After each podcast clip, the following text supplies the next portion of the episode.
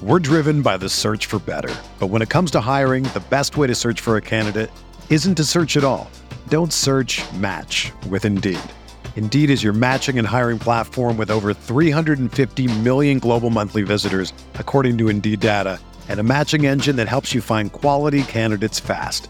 Ditch the busy work. Use Indeed for scheduling, screening, and messaging so you can connect with candidates faster. Leveraging over 140 million qualifications and preferences every day, Indeed's matching engine is constantly learning from your preferences, so the more you use Indeed, the better it gets. Join more than 3.5 million businesses worldwide that use Indeed to hire great talent fast. And listeners of this show will get a $75 sponsored job credit to get your jobs more visibility at Indeed.com slash BlueWire. Just go to Indeed.com slash BlueWire right now and support our show by saying that you heard about Indeed on this podcast. That's Indeed.com slash BlueWire. Terms and conditions apply. Need to hire? You need Indeed. This podcast episode is brought to you by Coors Light. These days, everything is go, go, go. It's nonstop hustle all the time. Work, friends, family expect you to be on 24 7 well, sometimes you just need to reach for a Coors Light because it's made to chill. Coors Light is cold lagered, cold filtered, and cold packaged. It's as crisp and refreshing as the Colorado Rockies. It is literally made to chill. Coors Light is the one I choose when I need to unwind. So when you want to hit reset, reach for the beer that's made to chill. Get Coors Light in the new look delivered straight to your door with Drizzly or Instacart. Celebrate responsibly. Coors Brewing Company, Golden, Colorado. You can't control what's outside your home, but you can control what comes in. Because Clorox disinfecting wipes kill 99.9% of viruses and bacteria, including COVID 19 virus, when used as directed on hard, non porous surfaces. So whether it's from dirty doorknobs, dirty shoes, or something else, outside germs won't stand a chance. When it counts, trust Clorox. Kill Pseudomonas, Salmonella, and influenza virus type A2. Kill SARS CoV 2 on hard, non porous surfaces. Use as directed. Crossing route, Gurley makes the catch 20. First down, he hurdles. Far side of the field, stays on his feet, inside the 10. Todd Gurley making his case for MVP. Wait, he throws back shoulder. Higbee reaches out and makes an incredible catch for a first down. Off his back foot, he throws to the end zone. Cooper Kupp leaping to make the catch. Out of bounds, he has it for six. He's got a knee-high snap, looking left. Now over the middle. He pump fakes. He rolls to his right with Connor Barwin pursuing. He knocks him down. The ball is thrown up in the air and batted away. Incomplete. The Rams defense clinches it. Goff will come on the field for victory formation. The Rams sideline across the field from us erupts in celebration. And so the playoffs are coming back to LA this January at the Coliseum. We not me versus the NFC. And for the first time since 2003, the Rams are NFC West champions. Welcome to Rams Talk Radio Monday Night Football Edition. It's actually on the East Coast, 1:44 a.m. It's 9/11. Uh, we'll, we'll mention that here in a second. Um, it's it's a live show tonight. It is so if our guests and myself, if we uh, if we make a couple mistakes, we're allowed. We're sleepy. Okay. This is we're covering the Rams 33-13 victory over the Oakland, Las Vegas, whatever they are Raiders, and also want to ask you head over iTunes, SoundCloud, Stitcher, iHeartRadio, Google Play, Android, all those great places you can find us. Don't forget we're on IE Beat Radio. They air our show Wednesdays, Saturdays, and Sundays at 10 a.m. Pacific time. Okay, so our guest tonight, I'm thrilled because you know when you're going to get a football, someone who's been there and done that on the show to break down the game with you. This is a great way to start the season former Rams, LA, a uh, former LA Rams safety. You can't mix them up nowadays. Names change all the time. LA Rams. That's right. Michael Stewart is with us, and the great thing about him is he's actually not just he's a fan. He's been a fan of the team since before he played, so you know he's locked in this game. And what a night! What was your impression of this of this 33-13 victory? Uh, I, I think kind of like we talked a little bit before. Uh, you know, you had to tell it two halves. And so uh, it's good to see them finish strong. But I, I really would like to see them feed the beast Gurley a little more. But, you know, I'm not there in all the meetings, so I'm sure uh, McVay and the rest of them have a plan.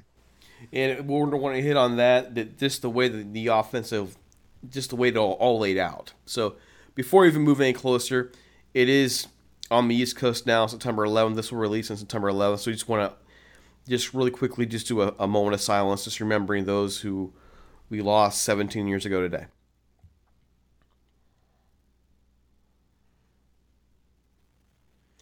All right, so before Michael and I get into this, want to throw a shout out to our sponsor, Jim Hock, Hollywood's team, Grit Glam, the 1950s Los Angeles Rams. The book tells the story of the Rams, the 1950s Rams, through the lens of Jim's dad, John, who was an offensive lineman for the team from 1953 to 1957.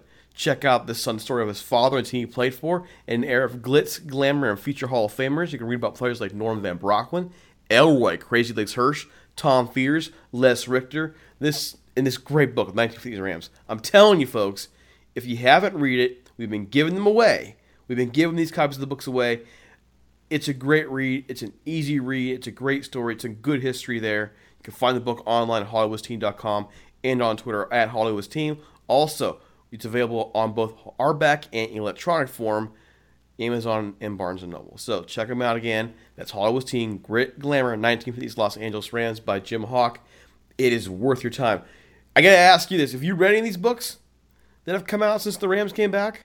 No, I haven't, but I, I now I need to go get some. There's been three of them. There's been Jim's book on the 50s Rams. There's the book on um, the Cleveland Rams moving to LA. That was by Jim Selecki. And then Jabe Harris did that Game of My Life Rams one. So all of a sudden, the Rams coming back, there's just books everywhere.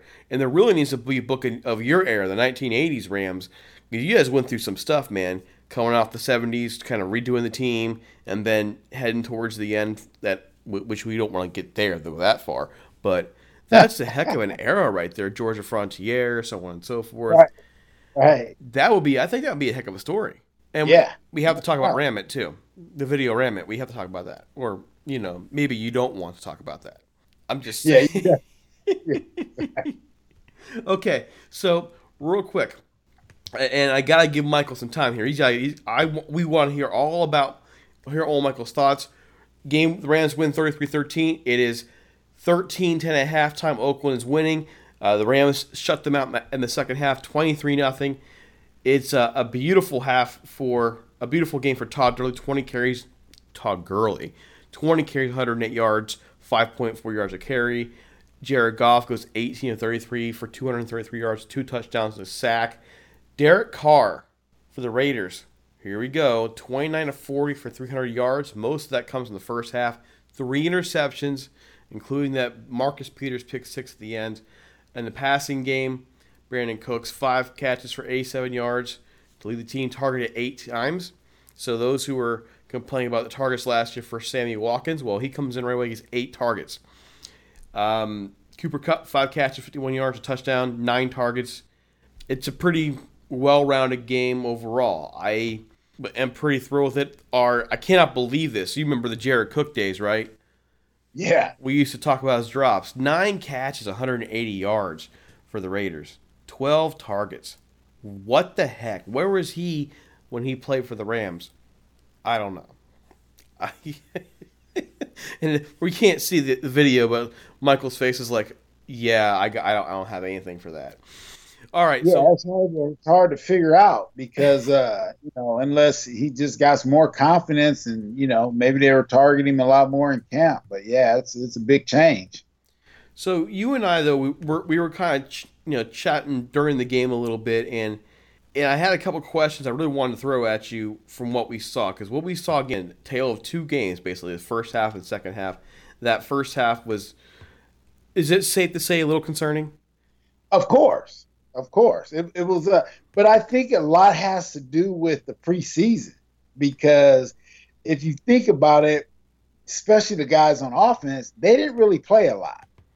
So today was really like the first like real game, you know, getting after it full speed against a different opponent, and then you could see the rust more or less mm-hmm. in the first, and then the second half they kind of got got it more in sync. So I would anticipate them being more in sync even next week. Now, when you were watching that first half, though, on defense, we were really looking at the linebackers and how they're able to cover, and especially going after Jared Cook. what did you see in particular with how they were covering in that short to intermediate range that I you know five to seven yard range from the line of scrimmage that they really had a hard time with? Well, one of the things are when you're playing inside, you know, we kind of call it the box area. You have to take a position. So when you're covering a tight end, especially on that first kind of big play he got, mm-hmm. you can see the linebacker kind of float over the top of him, and it just gave him the inside. So you're taught to be inside technique or outside technique. But where he was on the field, the linebacker should have definitely stayed inside, but his eyes kind of drifted back to the quarterback, and that half a second kind of lost the receiver inside. He kind of juke stepped him and, and cut back inside. But typically, you're going to anticipate that route coming. And so, that again, that's just to me, you know, a lack of uh, just playing at full speed. So, the lack of reps.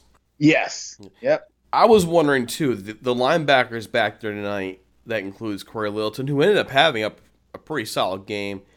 Yeah. That young core, rather Samson Ebukam is it just also the fact that this they're young and the lack of Absolutely. reps? Absolutely. You got the youth. You have, you know, this still early in the season. You still got uh, the D line uh, getting after it or, or getting in sync. And the defense in itself, again, when you're not playing, you know, back in my day, you know, rookies played a lot the first game, but by the fourth, third game, you played almost three quarters. And then the fourth preseason, they were looking at seeing who uh, guys were going to make the team, so they played a lot more.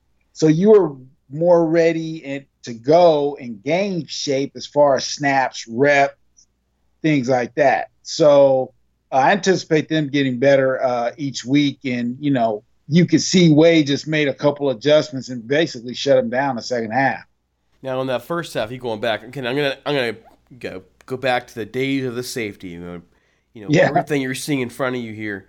What would what would you have done differently in to start that game if you were back there in the defensive backfield? If you were kind of directing folks where to go, what did you see that kind of alarmed you a little bit in terms of how people were being covered, not just in terms of the linebacking core, but also the secondaries. There were a few little issues here and there that I think got corrected later. But what did you see in that respect?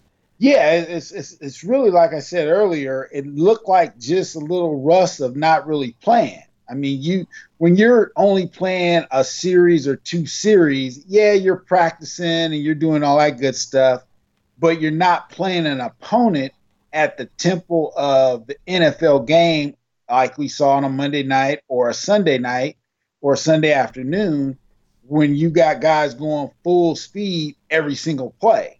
And so you got guys kind of, you know, taking a little chance here and there, a little bit out of position here, a little bit out of position there, you know, missed tackles here, you know, and that's just tiny. And so the more you're doing it at full speed, the better they'll be and more in sync.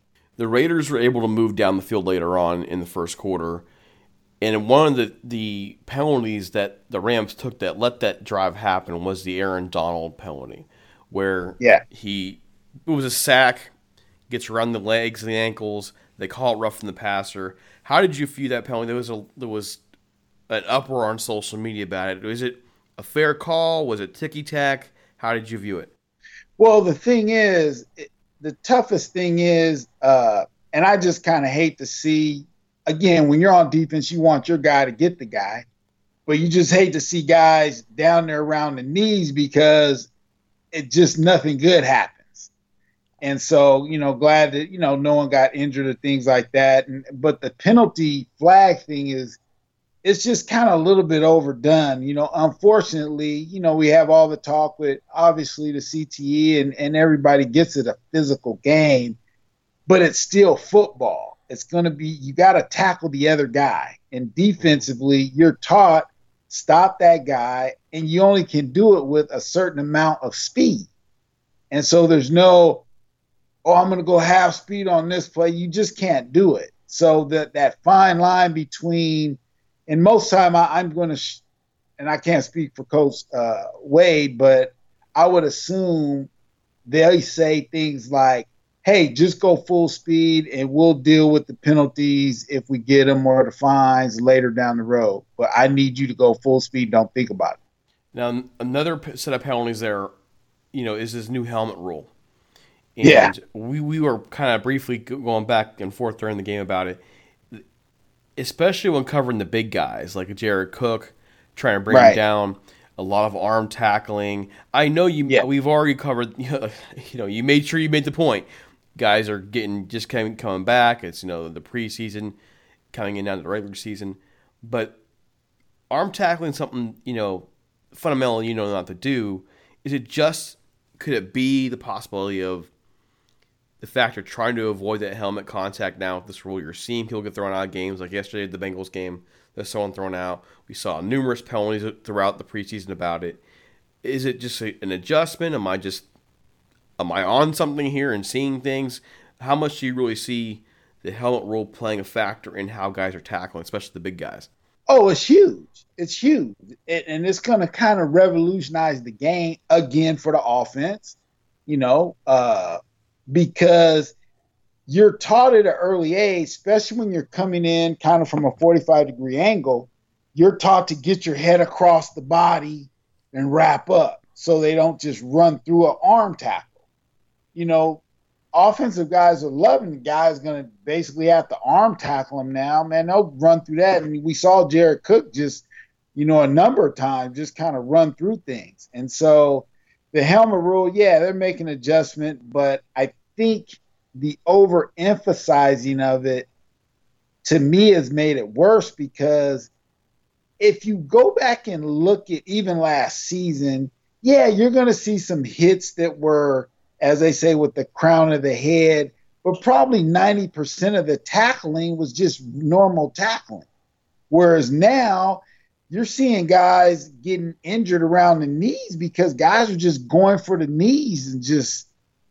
So it just, to me, it almost seemed like it's getting more dangerous as though they're saying, hey, we'd rather have a guy have a knee injury than, you know, maybe a concussion.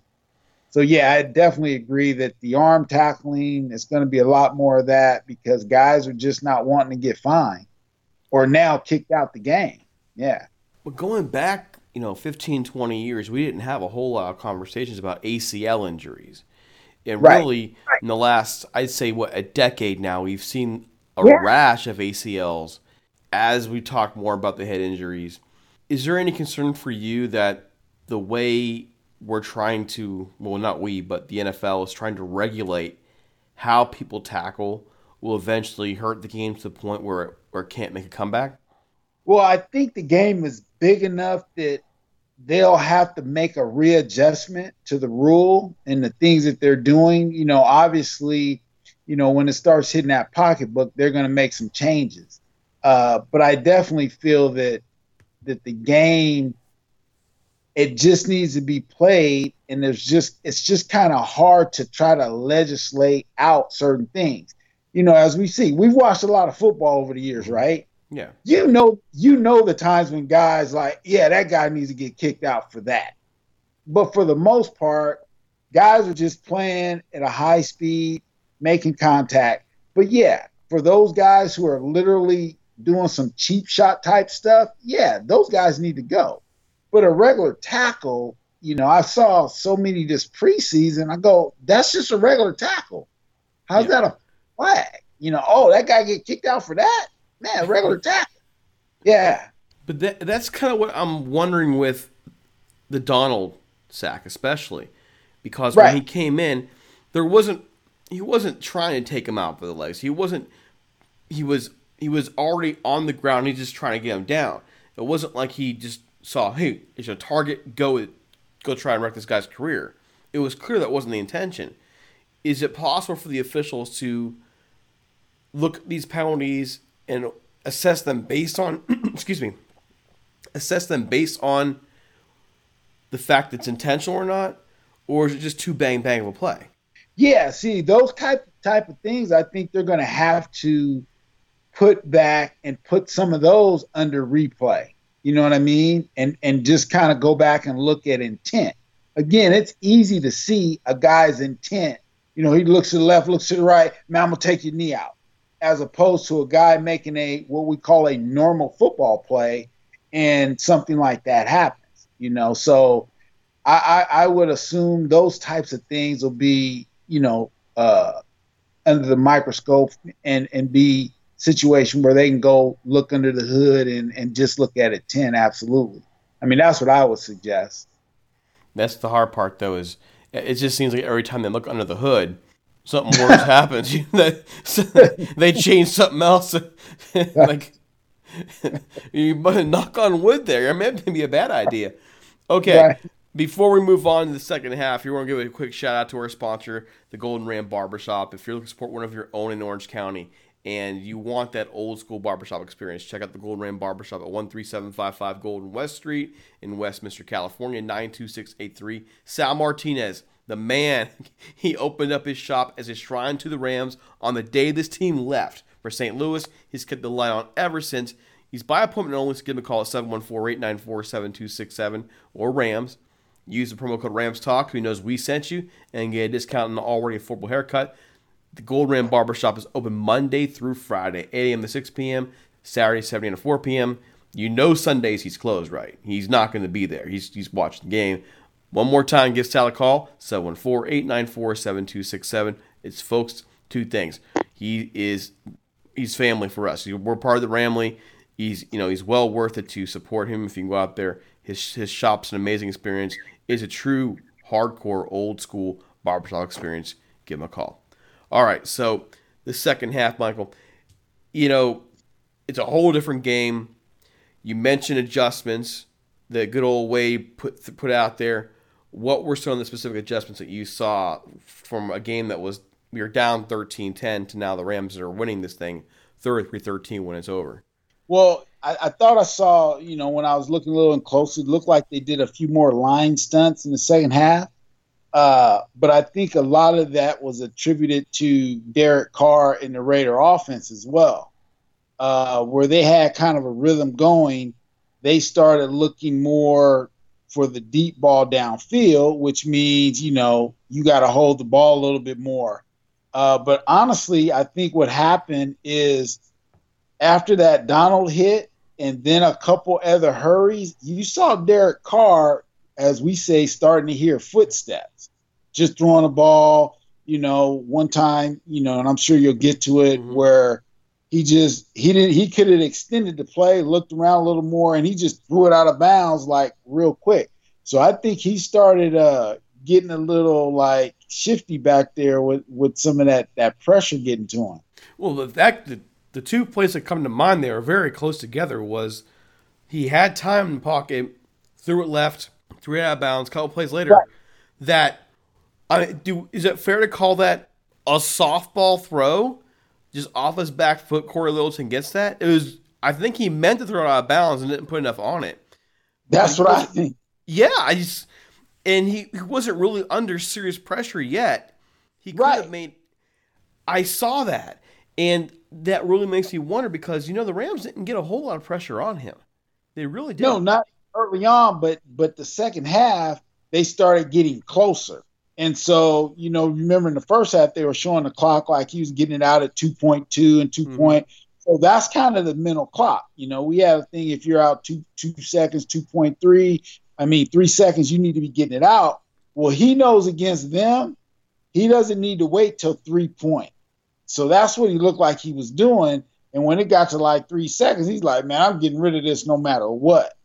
When he didn't really have to, but that's because that pressure started getting around him enough to where he was like, yeah, I'm not taking any unnecessary hits in the first game back. Again, he didn't play a whole lot in the preseason either. So now you're getting there where the bullets are really live and you got Donald, Suh, Brockers, and, and the rest of those guys bearing down your throat, you're like, yeah, this is the real deal. And remember, he got hurt.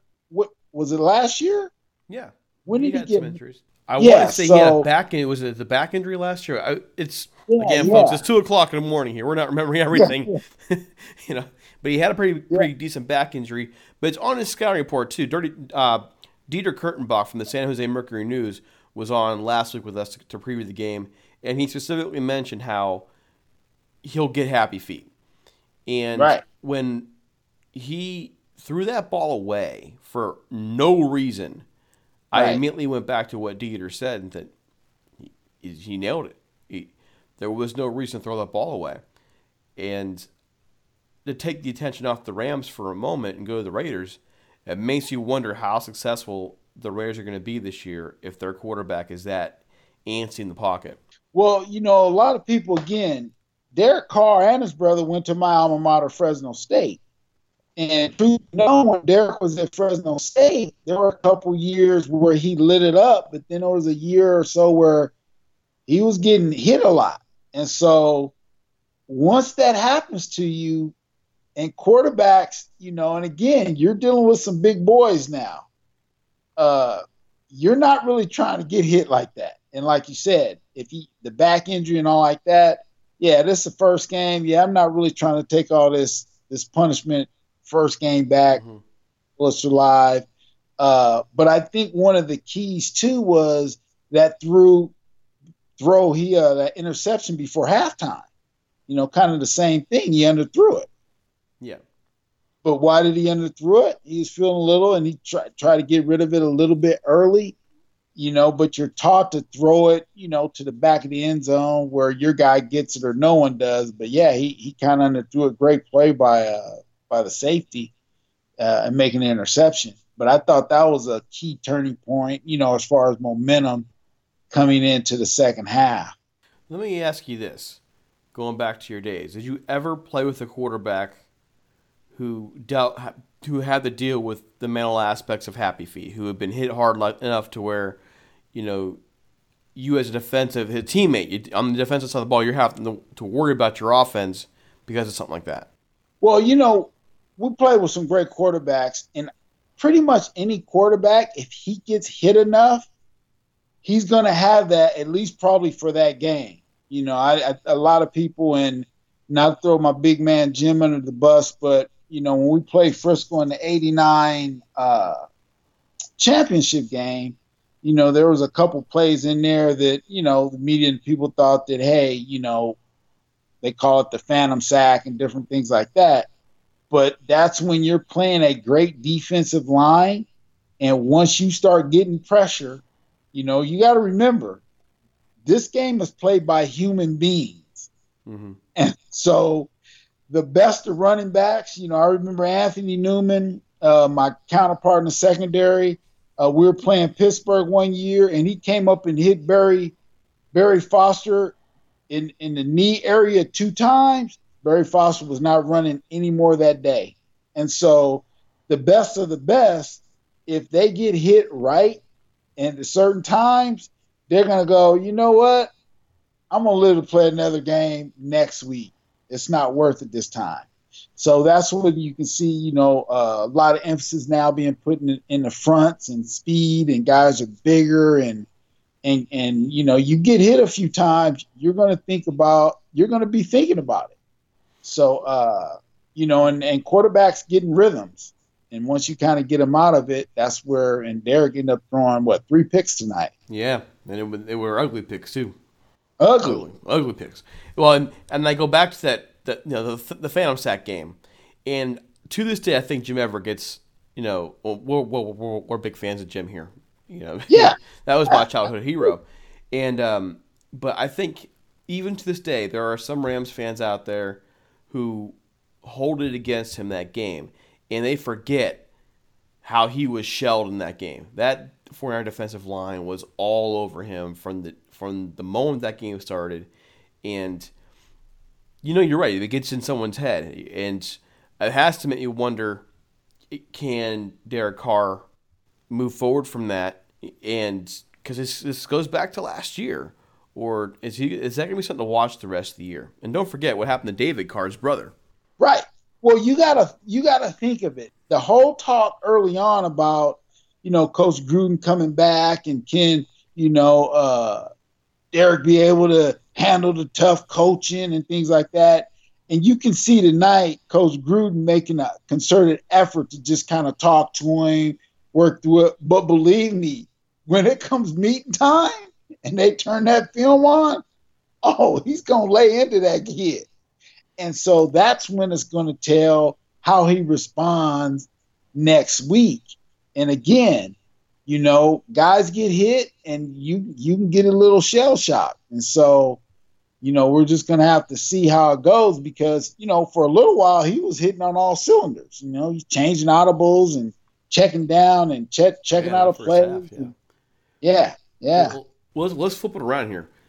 Sure. The Rams' offensive line this game, how well do you think they protected Jared Goff first half, the second half, and what would you like to see them do differently moving forward?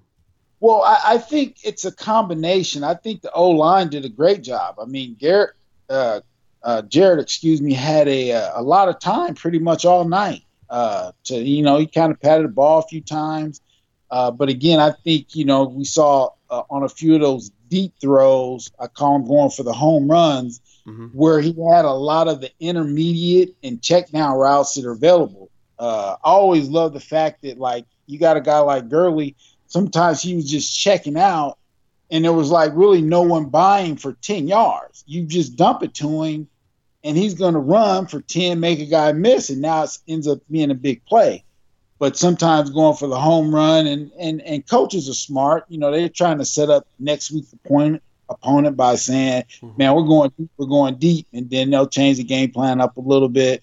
But you'll be looking at film, but you can see that, you know, he was a little out of sync with uh, Woods on a lot of those deep throws. But again, I, I attribute that to just the number of reps. They didn't really play that much in the in the preseason.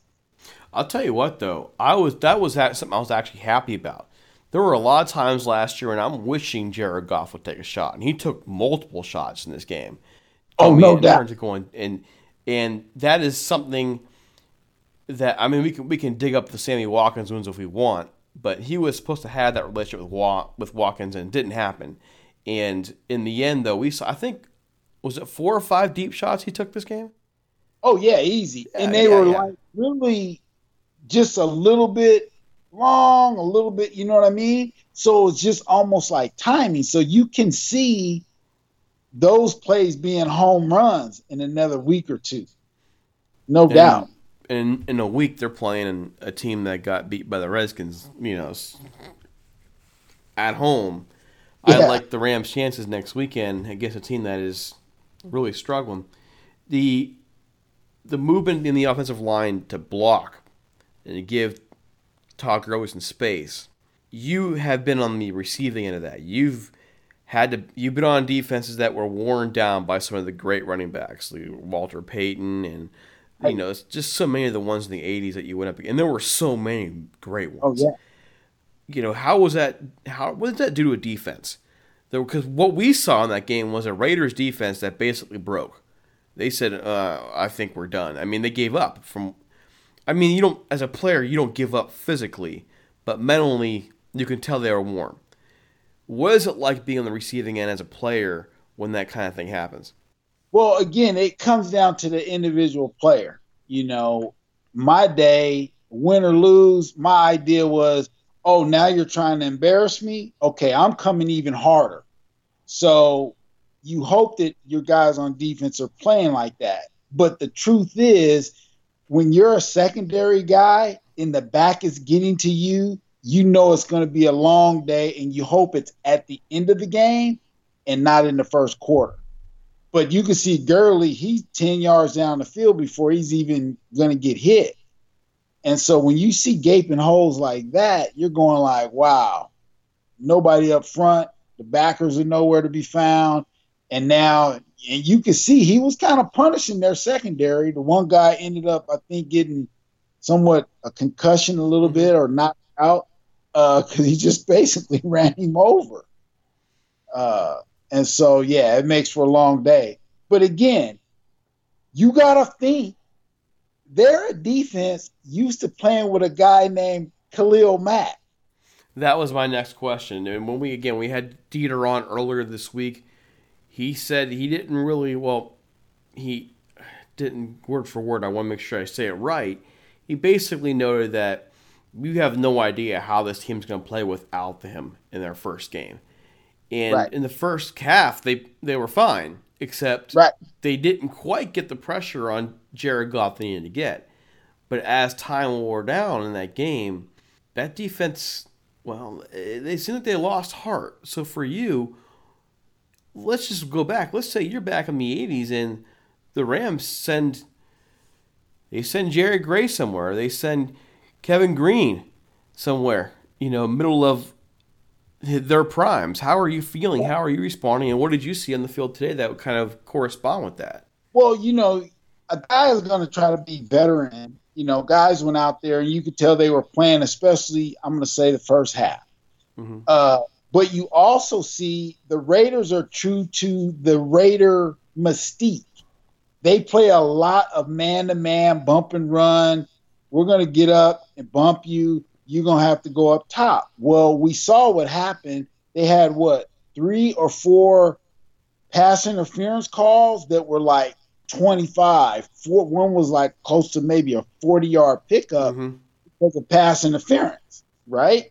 And so those are kind of the things. But if you got a Khalil Mack, you can play bumper run because he's probably sacking the quarterback or making him throw an errant pass because he's rushing him. But with that not happening, that was allowing the guys with true speed to get downfield and get behind those guys a little bit. And now they're chasing and not looking back because they don't want to look back and now the ball goes over their head and it's caught for a touchdown. So it's almost like, man, I'd rather get a PI.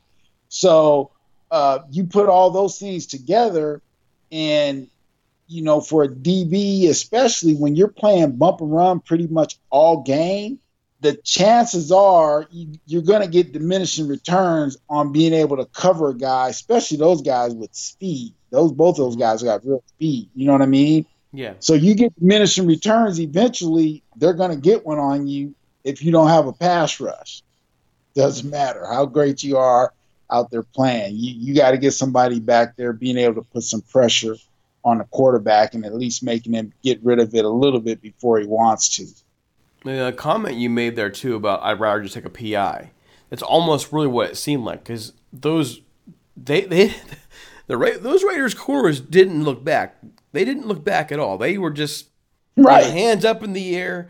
And Right. anybody who who who covers a game, watches a game, and knows if you just turn your head around and get your hand up, Right. that's not going to be a PI. But they not gonna right. But and they, they, didn't like, even. "No, I'm not turning around because if I turn around, that ball goes over my head somehow, and they catch it for six. They're like, no. So yeah, I, you put all those combination things together, and uh, and and and the Rams and Jared and the receivers, they did a great job. Cooper Kupp, they did a great job of what we call sitting down in the zone. They found a lot of the open areas, and and Goff had plenty of time to get it to them. Uh, and if it wasn't for some earlier errant passings a little bit, the game might have been like it could have been a blowout, you know, because there were some times they settled for field goals, Mhm. you know, uh, where I thought, man, we're down in here in the red zone, man, feed the beast Gurley. He's just gonna run those dudes over. But they kind of got a little pass happy, I felt. Uh, you know, trying to get, and again, you know, that could be game planning for the guys down the road and all those things, or just saying, we feel pretty confident. Let's run all these different plays, and now we'll start picking and choosing what's working and what's not. So maybe they almost use this kind of as a preseason game. I kind of look at though wonder if the Rams played this Raider team next weekend, is it even a 20 point game? Because like the way that, they just took it over, the way they were able to kind of start figuring things out, and you you mentioned the preseason thing multiple times. They've had uh, if they played in week two, I think this is I think it is a blowout. I mean it's a blowout 33-13. but I think it's a true blue, never close game, 45 to seven. The talent level between the two teams is especially with Khalil, with Khalil Mack gone, it's pretty clear it's night and day. Right, right. Well, you you you'll probably go back and look at it, D. But you go back and look at it. How long has uh, Aaron Donald been actually here?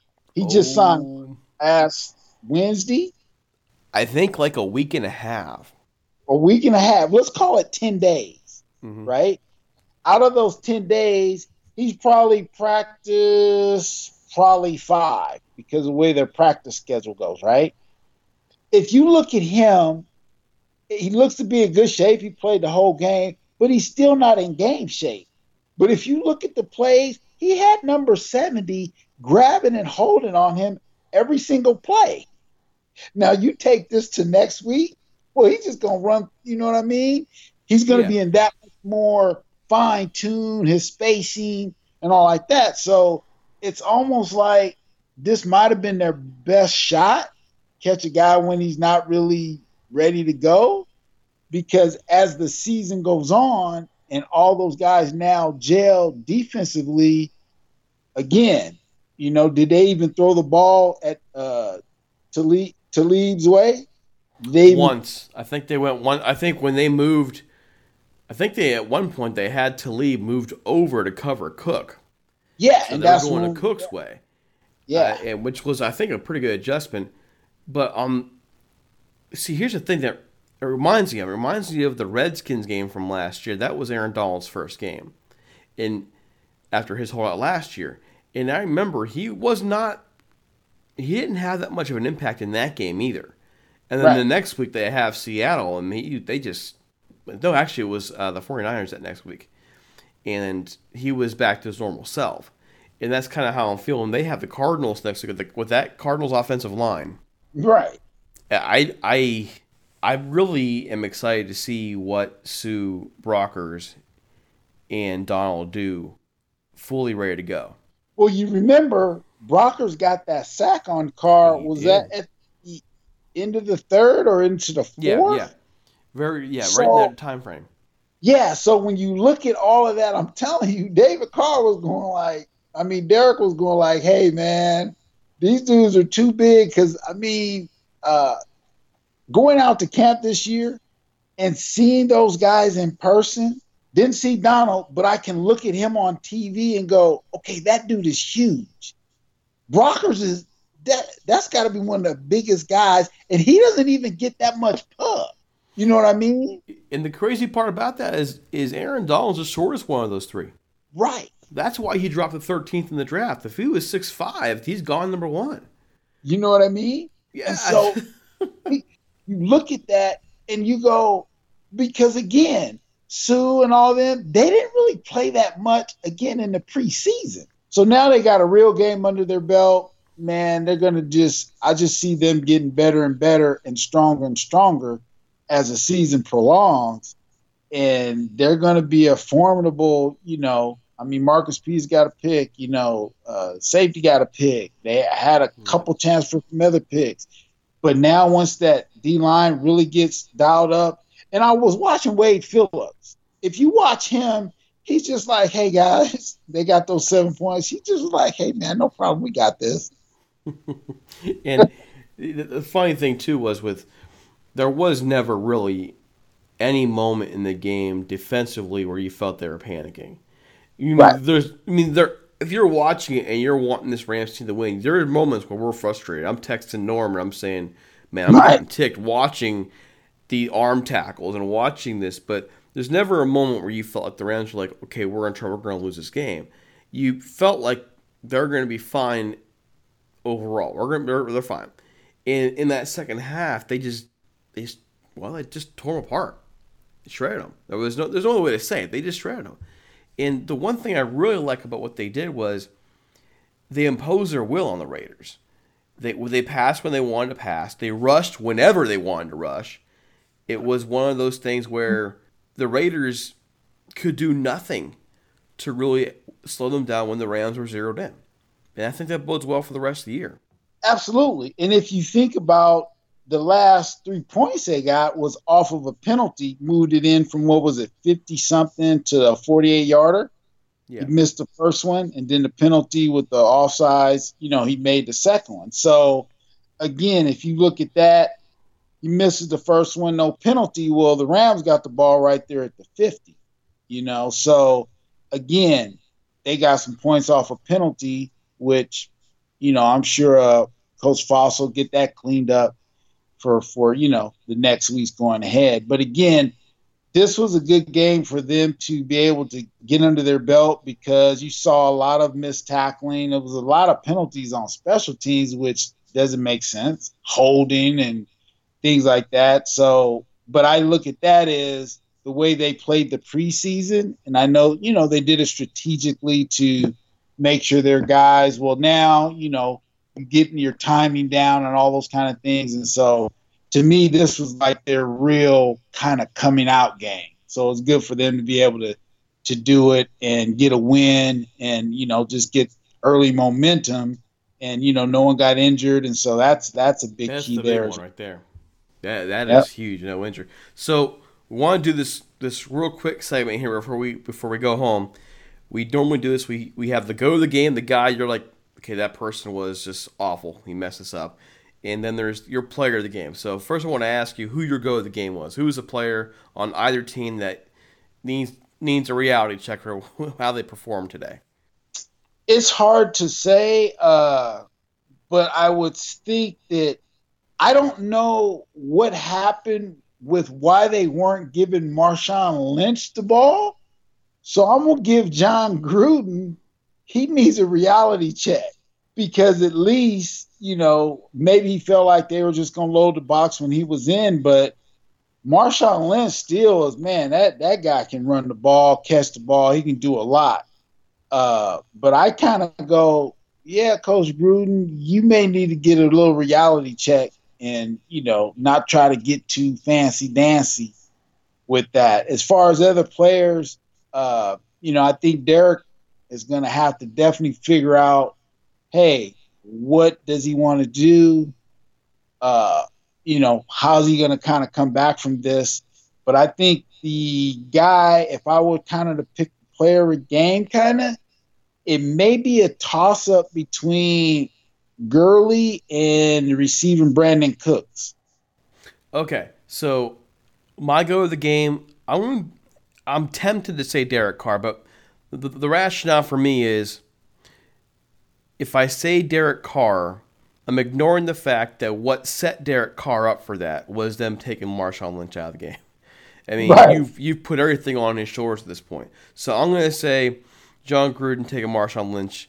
That is was a horrible decision. It changed the game for the Raiders. I think at that point, once they took him out, they really lost any chance of winning this game. Yeah, They, yeah. I don't understand when that because he was moving the chains. He He had the ram. Yeah. Right. And for my player of the game, uh, you you stole my thunder, man. I had Brandin Cooks all picked out as my guy. I thought he meant a lot in terms of stretch and field. I thought for sure you wouldn't think that. I thought you'd go Todd Gurley. You messed me up. No, man. I I, gotta go back to the drawing board. Brandin Cooks is legit, man. He is, and I think I think he's a better fit for the offense Yeah. than Sammy Watkins was. And that's not oh. a slight towards Sammy Watkins.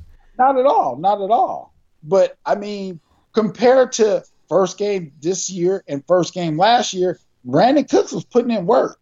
He knew the playbook. His routes were, were, were swift. He was everywhere he needed to be. And but I guess since you took mine, oh well, you're the guest of the show anyway. So I'm gonna go Cooper Kupp.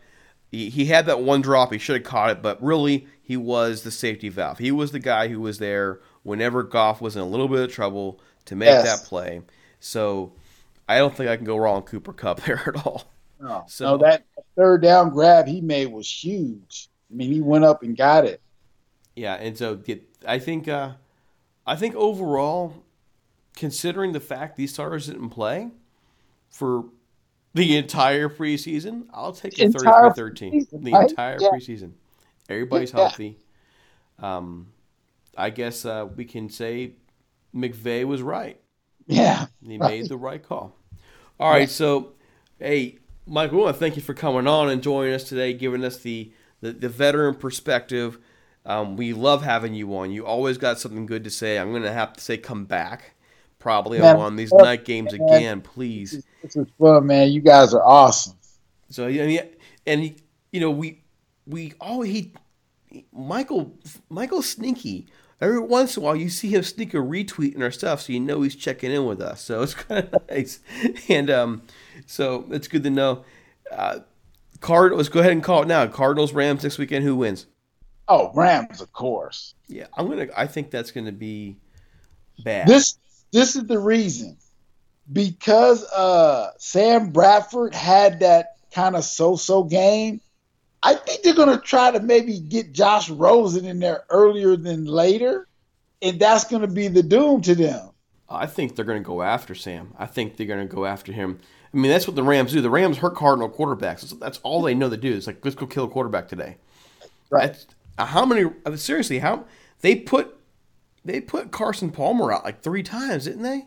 Yeah, yeah. I I mean, that's all they do is kill Cardinal quarterbacks. So, now they're all right. playing. They're playing there, right? They're put. They're home. It's a home game. The opener. It's here. Yeah, you, maybe just maybe you can you can get your way in there. You know, being You know the the veteran Yeah. and all. It'll, it'll. So weather won't be a problem. Yeah, it's it's going to be probably a long day for the Cards. It's going to be a long day. it will be a long day. Okay, folks, before we go, don't forget our trivia question from last week was what did the Rams receive from the Eagles in their 1958 trade for Norm Van Brocklin.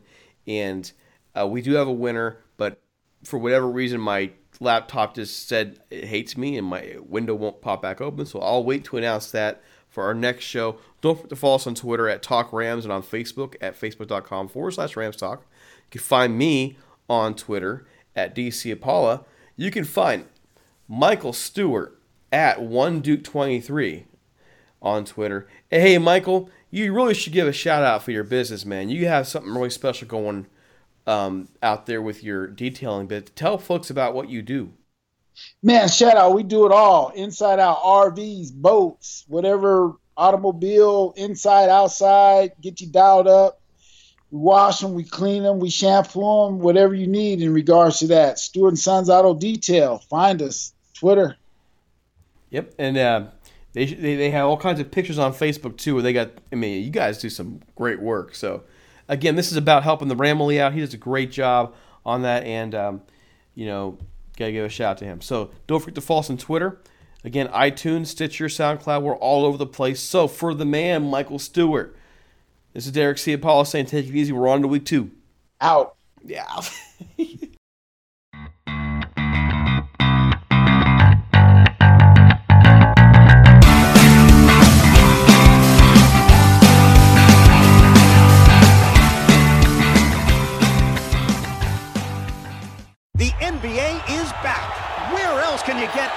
type of drama? Where else does history hang from the rafters? Jaylen Brown throws it down. Where else is your own city home to your biggest rival? The battle of the lane is real, people. And 30 feet is still in range. Curry knocks it Where else can a city this loud be this slept on? Let's get it out. Where else is history still in the making? Oh, my goodness. Where else? The NBA, only here. Season begins December 22nd on ABC, ESPN, TNT, and NBA TV.